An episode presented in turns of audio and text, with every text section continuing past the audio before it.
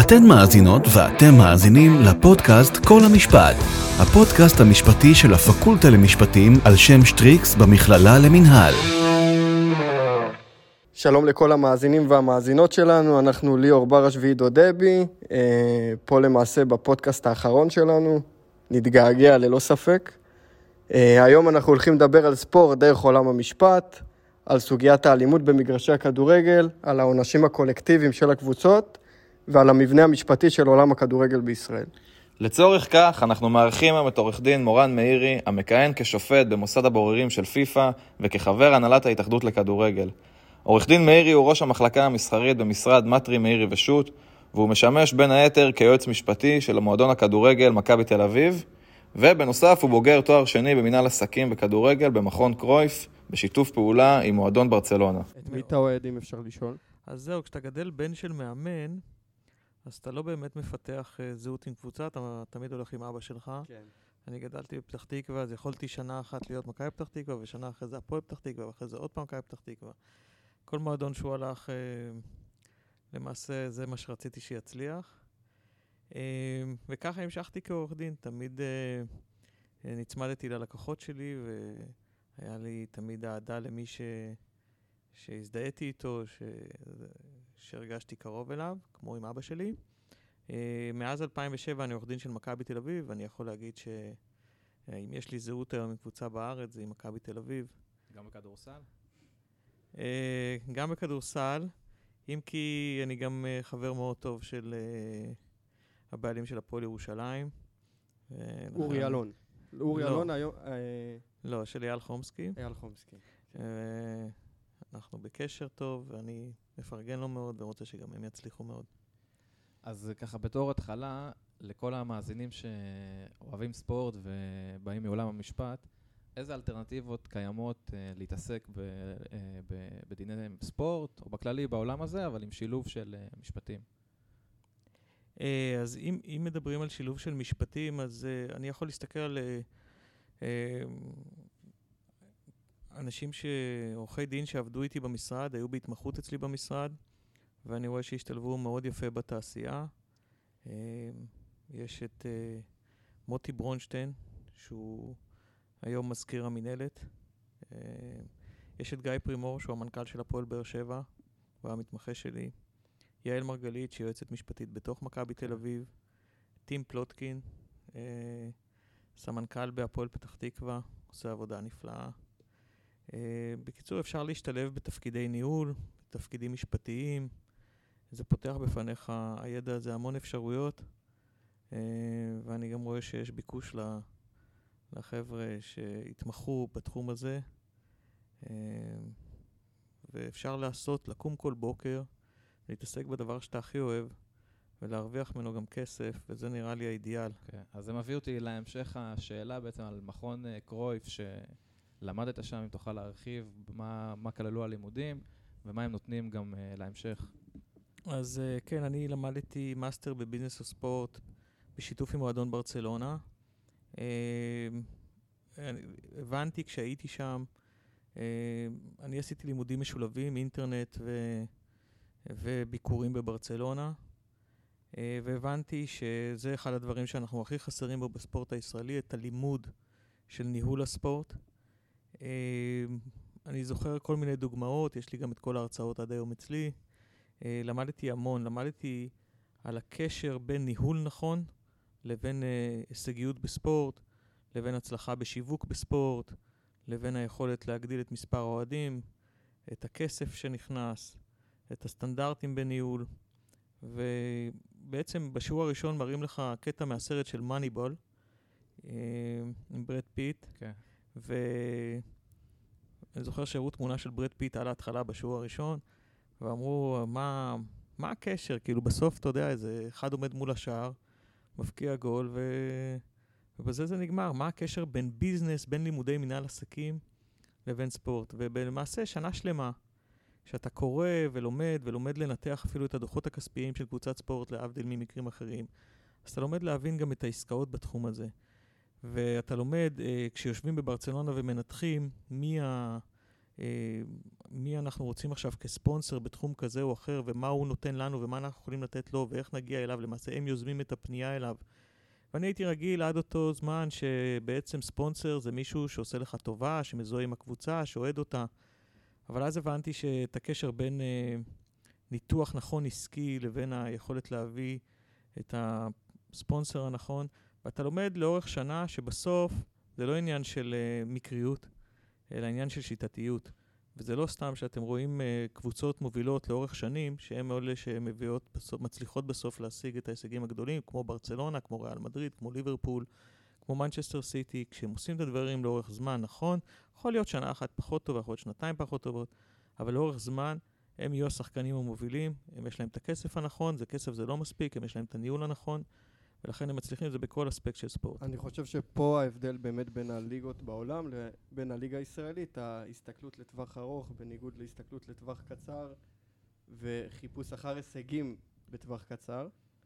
אה, מסכים איתי בעניין הזה? אה, אני חושב שזה אחד ההבדלים. אני... זהו, אם הצלחת ליישם אה, את זה במכבי, או את הסטנדרטים האלה, או שרק בעניין הייעוץ המשפטי זה נשאר? אני חייב להגיד שבמכבי אני תמיד מרגיש סטודנט, אה, כי רמת הניהול של מיץ' גולדהר היא משהו שתמיד אפשר ללמוד ממנו. Okay. כן. אה, אני מאוד מעריך אותו. אני חושב שזו זכות להיות שם בצוות של אה, מקבלי ההחלטות, שותף לקבלת ההחלטות. אפילו לדעת להקשיב. לדעת להקשיב כשמדברים עד הסוף בצורה נינוחה, לא כמו שאני רגיל פה בתרבות, ש... קשה לנהל את הדיון עד הסוף ולהביא את הנימוקים הנכונים.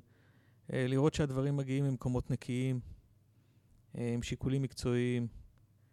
אה, זה, זה, זה דבר שאני רואה אותו במכבי, ואם אתם שואלים אותי בכדורגל הישראלי, יש כל כך הרבה דברים שהייתי שמח לשנות, אבל הבנתי כבר שכנראה לא אצליח לשנות את הכל.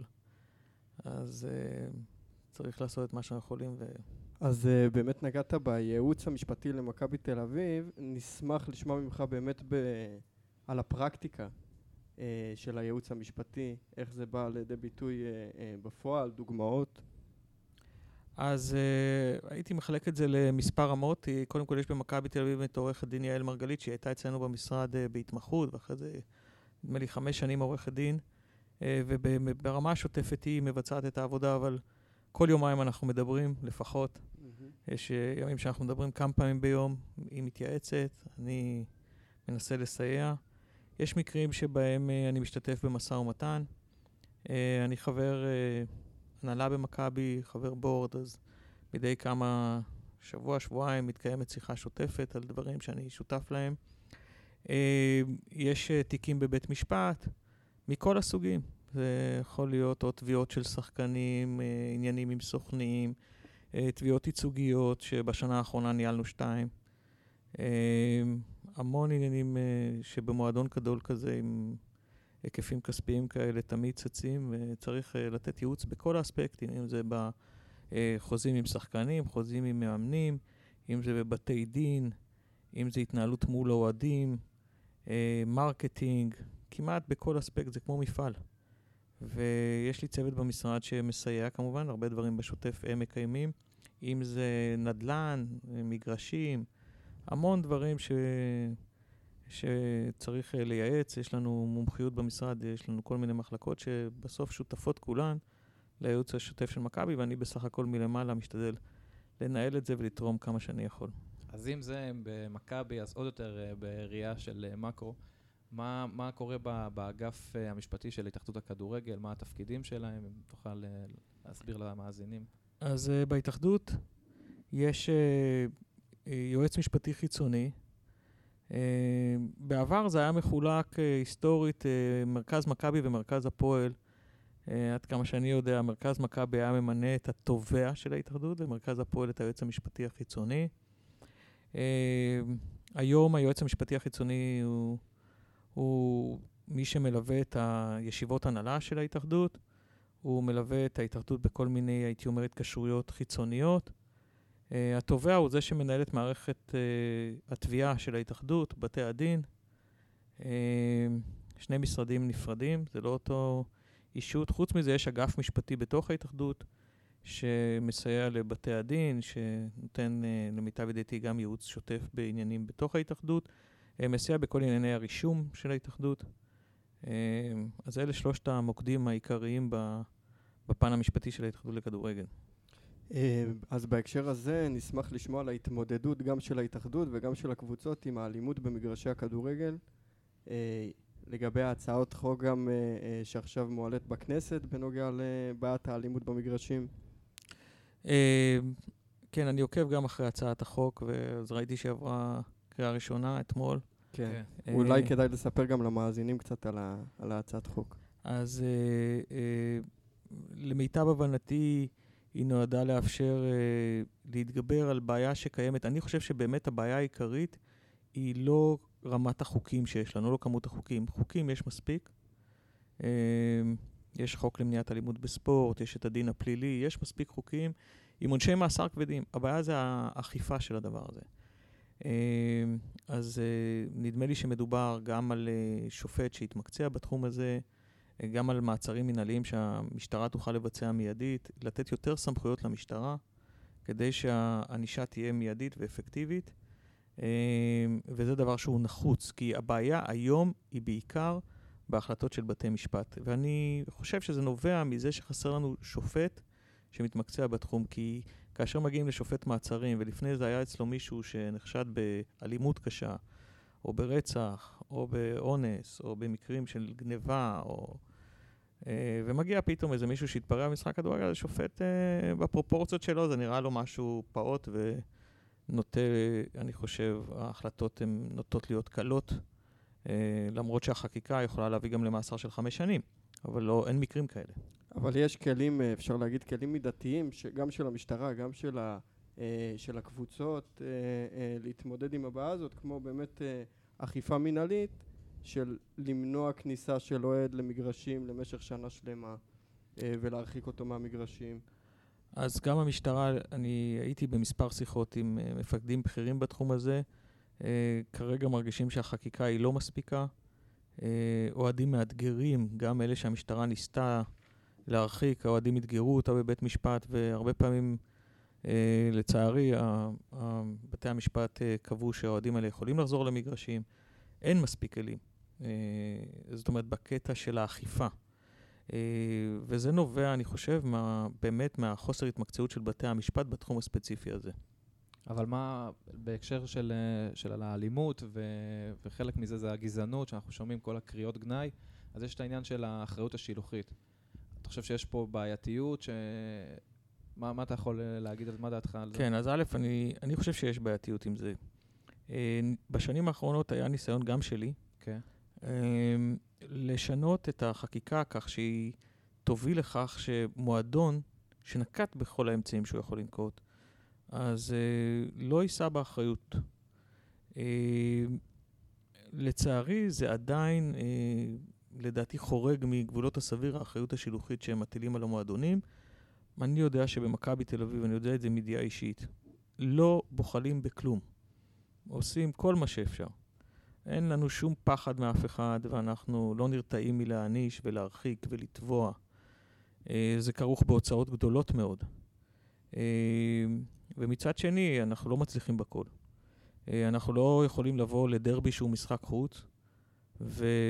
ואין לנו שליטה על המשחק, ואוהדים שלנו יכניסו אבוקות, וזה תרחיש ידוע, ואנחנו מזהירים את המשטרה מראש מהדבר הזה, ואנחנו מוכנים לממן כל אמצעי כדי למנוע את הדבר הזה. זה דברים שאני אמרתי במפורש למפקד המחוז. כי אנחנו ניסע בכל עלות, רק תמנע את כניסת האבוקות. ובסוף זה לא קורה, והאבוקות אה, נדלקות באצטדיון. ומכבי תל אביב מקבלת אה, עונשים אה, כמו חמישה משחקים אה, סגירת יציאים, שזה עונש כלכלי כבד מאוד, ו, ובסוף אין פה מידתיות ביחס להשקעה שעושים כדי למנוע את זה, והקבוצות לילדי ננשות על משהו שהן לא יכולות להיות אחראיות עליו.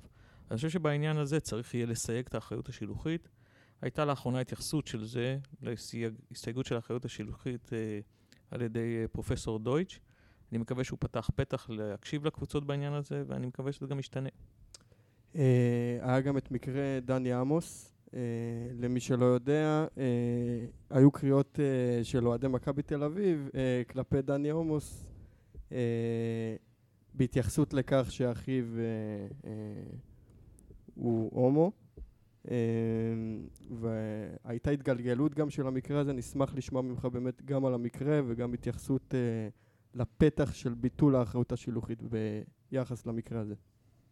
אה, טוב, אז מי שהיה אצלי בשיעורים, שמע תיאור אה, יחסית מקיף של הדבר הזה, והסטודנטים של המכללה למינהל בקורס למשפט וספורט, אני חושב שגילו עניין בהתפתחויות של הדבר הזה. מאוד מעניין, אני חייב להגיד, מאוד מעניין, מומלץ בחום. כן, ויכולתם גם לראות חלק מהציטוטים בפסיקות ולקבל את זה live תוך כדי המהפכים שהיו. גם בתי הדין אה, שינו את דעתם בעניין הזה. בית הדין בערכאה הראשונה קבע שמכבי תל אביב לא נושאת באחריות, ואחרי זה בערכאת הערעור נקבע גם על ידי שלושה דיינים שמכבי תל אביב לא נושאת באחריות. ואז נתבקש דיון נוסף, ובדיון נוסף אה, פרופסור דויטש בהחלטה ארוכה ומנומקת חשב שפה באיזון בין מה שמותר להגיד לבין מה שאסור להגיד ולאן שצריך להוביל את זה, אז uh, הוא הטיל אחריות על מכבי תל אביב. Uh, תראו, פרופסור דויטש היה מרצה שלי, זה איש שאני מאוד מאוד מעריך. Uh, ואני חייב להגיד אבל שהפעם אני לא מסכים. אני חושב שכשבאים למגרש כדורגל, פעם קראתי בפסק דין, uh, מי שמגיע למטבח, אז uh, שלא יתפלא שנדבקים בו ריחות רעים. אז שמי שמגיע למשחק כדורגל יודע שהוא עלול לשמוע uh, גם דברים שלא ינעמו לאוזניו, זה לא קונצרט, ואני חושב שפה קצת הלכו רחוק מדי. אה, אז אני אקשה, אה, אני אנסה להקשות קצת. מה ההבדל לדעתך בין קריאה אה, כלפי דני עמוס ואחיו ביחס לכך שהוא הומו, לבין קריאה גזענית? Uh, אני חושב שהגזענות, א', אה, שחשוב להגיד גם שקריאה גזענית היא לא מותרת במגרשי כדורגל. נכון, קודם כל גזענות היא מופיעה במפורש כדבר אסור גם בחקיקה ראשית וגם בתקנון ההתאחדות, להבדיל מקריאות אחרות. אני אקשה עליך, ואני אשאל אותך מה ההבדל בין uh, לקרוא לשחקן uh, הומו לצורך העניין, ושלא תבינו לא נכון. אני לא אוהב את זה, אני מסתייג מזה, אני חושב שזה דבר רע מאוד. Uh, אני לא אוהב קללות. אז אם קוראים לשחקן הומו, או קוראים לשופט בן, אני לא רוצה אה, אה, לנקוט פה במילים לא נעימות בפודקאסט שלכם היפה והנחמד, אז אה, מה ההבדל? אז אני חושב שצריך להבין שבמגרש כדורגל יש גם קללות. גזענות זה דבר שהוחלט עליו בחקיקה, הוא דבר לא מקובל. יש לזה את הרציונל שלו, כי גזענות, כל אדם, זכותו להתעסק בספורט, ואנחנו צריכים לתמוך בו. אה, וספורט הוא מעל הכל, הוא מעל פוליטיקה, והוא צריך לחבר אותנו. וגזענות זה רק על רקע המוצא שלך. בעצם מאיפה נולדת ומאיפה הגעת. זה הגזענות, וזה דבר שהוא בעיניי מנוגד לערכי הספורט. אה, ולכן אני חושב שיש הבדל בעניין הזה. אם, אני אגיד אחרת, אם דני עמוס, לצורך העניין, היה באמת הומו, מה שאנחנו יודעים שהוא לא, הייתי אומר שיש בסיס לפסיקה הזאת. כי גם אדם שהוא נולד עם נטייה מינית כזו או אחרת, זה לא רלוונטי, זכותו לעשות מה שהוא רוצה ולשחק במה שהוא רוצה. אבל אם ישתמשו בזה כאיזשהו תואר גנאי, זה לא שונה בעיניי מבן זו... אה, סליחה, לצורך העניין. נצנזר את זה אחרי זה. תצנזרו את זה אחרי זה. אבל, אבל הקללה כשלעצמה היא, היא לצורך הקללה ולא למשהו אחר, ולכן אני חושב שזה טעות. אז בהיבט אחר של אה, אלימות, אנחנו בשנה האחרונה נחשפנו להרבה מקרים של אלימות כלפי אוהדים. מה אתה חושב שאפשר לעשות כדי למנוע את זה? א', אני מאוד מאמין בחינוך. ואני חושב שאנחנו צריכים לעשות את כל מה שאנחנו יכולים כדי לדבר על זה שכדורגל, בכלל ספורט, זה ספורט, מקום כן. לבוא, לבוא וליהנות בו. וליהנות מהחוויה, ואף אחד לא צריך לבוא ולחשוש לזה שהוא יצא משם לא בריא ושלם, זה בלתי נתפס בעיניי. אני אומר, אמרתי את זה גם לאנשים שהרחקתי אותם ממגרשים. אין לאף אחד את הזכות לפגוע במישהו אחר כשהוא בא לראות משחק כדורגל. וכשאני שומע על זה שכנופיות אה, מתארגנות מראש לפני כדי לפגוע, ואני מצפה מהמשטרה, והם הגוף היחידי לצערי שיכול לעשות את זה, ויש להם את המידע, וצריך להשקיע בזה. ואני אומר לכם שמכבי תל אביב גם הציעה והשקיעה כספים כדי למנוע את הדבר הזה. זה לא בלתי מתקבל על הדעת, זה גם לא מקובל, ב... גם היום בחו"ל לא מקובל. פעם אולי היה יותר. היום גם בחו"ל זה לא קיים. אבל בעקבות כך אנחנו רואים הרבה פעמים אלימות משטרתית כלפי אוהדים בתוך היציעים במגרשי הכדורגל. אה, וזה נובע מהחיכוך שיש בין האוהדים לבין המשטרה. אה, אז יש פה דילמות, אני גם ישבתי הרבה פעמים עם המשטרה. המשטרה לא באה לאצטדיון כדורגל כדי, ל... כדי להתקוטט עם מישהו. המשטרה באה כדי לשמור על הסדר. ואני יוצא מנקודת הנחה שאם שוטר הגיע למצב שהוא נאלץ להיקלע לקטטה עם מישהו, אז uh, הייתה לזה איזושהי סיבה. אני יודע על מקרים חריגים שלא הייתה לכך סיבה. במקרים האלה גם להם יש מנגנונים במשטרה שיודעים לבדוק אותם. אבל חבר'ה, בואו נדבר על דברים טובים. זהו, אנחנו- אמרתי, אני אשנה קצת אווירה. כן, אנחנו הולכים תמיד, אני רוצה לדבר על הטוב בספורט אז- ולקדם אז את הספורט. אז בואו באמת נשמע מה, אתה חושב, איך אפשר אה, אה, לעודד אנשים ולמשוך אה, משקיעים להשקיע בספורט בישראל, בדגש על כדורגל. אנחנו יודעים שיש קצת בזה אה, בעייתיות. אה, אני חייב להגיד שאני נתקל, ב- אגב עיסוקים אחרים שלי, בכל מיני אנשים בעולם, שאני חושב שאפשר היה להביא אותם כמשקיעים לכדורגל הישראלי. אז מה עוצר אותם אה, מלבוא? אני חושב שאנחנו צריכים לשפר את השקיפות, את האמון, את המקצוענות. אה, אני חייב להגיד שאני לצערי לא רואה את זה קורה. יש לי הרבה ביקורת על מה שקורה, והשמעתי אותה לא אחת ולא, ולא לא פעם אחת, הרבה פעמים. אני מרגיש לפעמים שאני אה, בודד ב, בעניין הזה של אה, אה, להטיף או להגיד מה הוא לא בסדר. אני חושב שאנחנו לא מספיק טובים ולא מספיק שקופים ולא מספיק נקיים אה, בכל מה שקשור לניהול הכדורגל. אה, צריך להעלות פה את הסטנדרטים, צריך להגביר את המקצוענות, אה, צריך להגביר את רמת הניהול בצורה דרמטית. ורק זה יביא לשינוי, ובסוף זה גם יביא להישגים. אז uh, באמת בסוג של הקשר לשאלה הזו, אולי באמת כדאי להפוך את הקבוצות לקבוצות שמנוהלות על ידי האוהדים ולא על ידי בעלות יחיד, uh, בגלל החוסר במשקיעים בכדורגל. מה דעתך על כך? אני חושב שזו סיטואציה שהגענו אליה אה, אגב מחסור במשקיעים. זאת אומרת, אם היו יותר משקיעים, אז לא היו קמות קבוצות האוהדים. עם זאת, כשאני רואה מועדון כמו הפועל ירושלים, כשאני רואה מועדון כמו הפועל פתח תקווה, אני חושב שזה דברים מקסימים, שנבעו ממצוקה עקב אה, בעיית בעלות קשה, אה, וזו תוצאה טובה של סיטואציה לא טובה. אה, אז אני לא נגד מועדוני אוהדים, אבל אני חושב שבארץ גם להם יש מגבלות בניהול. גם הפועל ירושלים אה, הצליחו לגייס, אגב המיזם היפה שלהם, אה, תורמים מאוד רציניים מחו"ל. אה, גם הפועל פתח תקווה ראינו שהתפרסם לאחרונה עם אדם נוימן, אה, התמיכה שלו בקבוצה. הם לא יכולים, לצערי, מועדוני האוהדים, להחזיק את זה עד הסוף לבד, ברמות הגבוהות. אנחנו רואים אבל שבברצלונה ובמינכן זה כן עובד, העניין של אה, קבוצות... אה, כן, יש הבדל. יש הבדל. אה, ברצלונה זה באמת מועדון אה, שבנוי על האוהדים שלו, והוא הצליח לפרוץ ברמה הבינלאומית, בעיקר בסין וביפן ובמדינות המזרח, אפילו בארצות הברית, אה, בצורה כזאת שהוא, שהוא מצליח לעשות המון כסף מה, מסביב. אני לא יודע אם אתם יודעים, אבל נדמה לי שאתר תיירות מספר אחת בספרד זה המוזיאון של ברצלונה. אה, אז רק מה- מה הם עושים נכון שפה זה לא קורה? מה הם עושים נכון? תראה, זו שאלה היסטורית. הראשונים שעשו נכון זה האנגלים. האנגלים שזיהו את המזרח כיעד אה, אה, מועדף. אם היית אומר, כשאני גדלתי, אה, שישחקו את המשחק בין ברצלונה לריאל מדריד, או בין מנצ'סטר סיטי לליברפול, בשעה 12 בצהריים ביום שבת, היו אומרים לך שאתה הזוי. אבל היום, למה משחקים ב-12? כי ב-12 אפשר לצפות בו גם בארצות הברית וגם בסין, אה, וגם באוסטרליה. רואים ולכ- שזה ב-NBA זה קורה גם. ש- נכון, כי בסוף זה מה, ש... זה מה שמביא את הכסף הגדול. האנגלים היו הראשונים לזהות את זה, לכן הפרמייר ליג היא המתקדמת ביותר, כי היא הצליחה ראשונה לפרוץ את השווקים האלה. לאט לאט הלכו בעקבותיהם גם הספרדיות הגדולות, וברצלונה וריאל מדריד הם מותגים עצומים אה, במדינות האלה.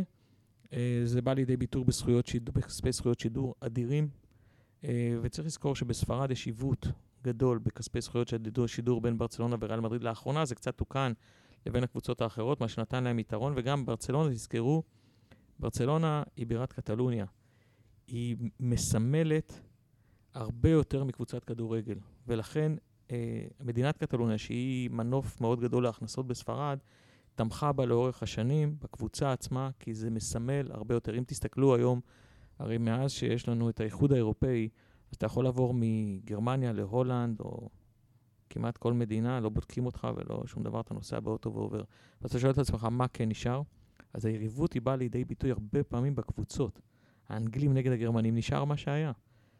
והאיטלקים, ויש את הזהות הזאת עם הקבוצות, זה עדיין נשאר עם הגבולות, עם הסמלים, עם הכל. אה, וזה יוצר את ה, מה שנקרא את העניין היום. אז אני חושב שברצלונה היא היום סמל של קטלוניה במידה רבה. אתם יודעים שלא מזמן, לפני, אני חושב, 4-5 שנים, היו מהומות בקטלוניה בניסיון כן. לקבל את העצמאות. זה היה כתוצאה ממיסים שהטילו על קטלוניה.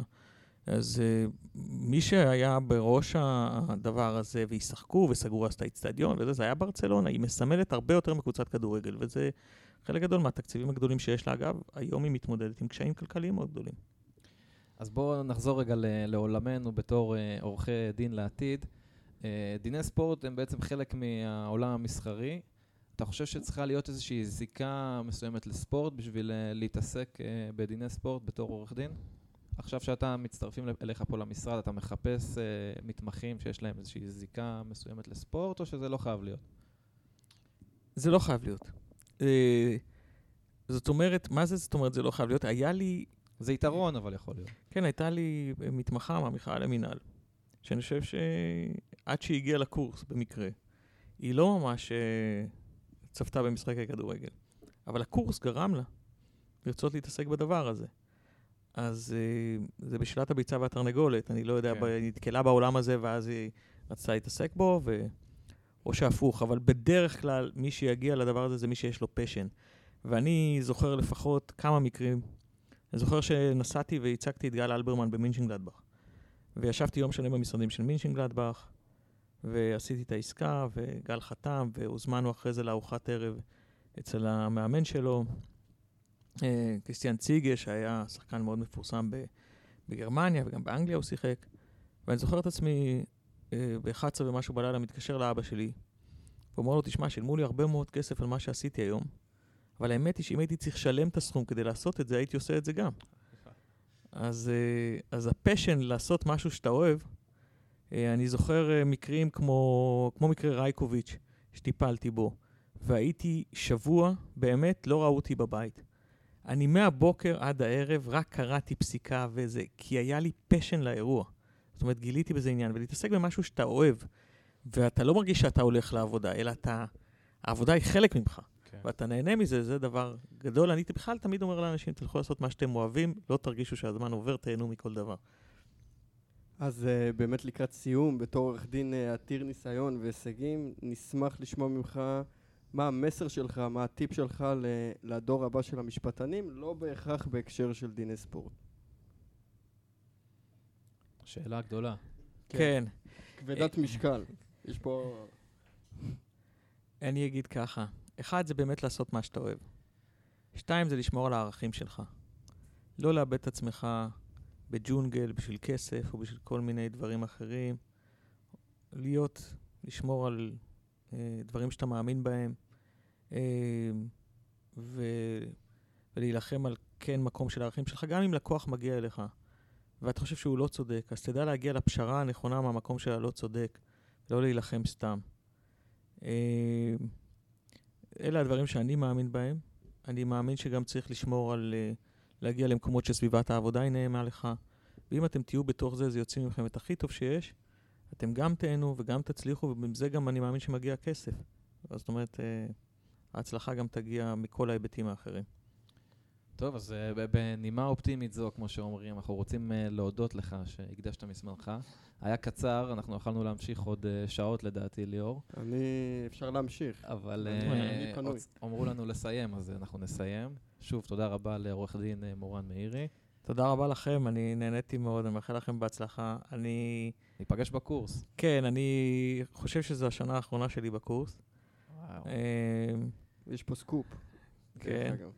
אה, אני מאוד נהנה השנה, אני חייב להגיד. היה לי, לא כל כך נהניתי בשנתיים שהרציתי עם קורונה, אה, והיו לי לבטים להמשיך. דווקא השנה אני, חזר לי ה passion להרצות גם, אה, אבל זה מתנגש לי עם הרבה עיסוקים אחרים, אז לפחות שנה אחת אני אעשה הפסקה.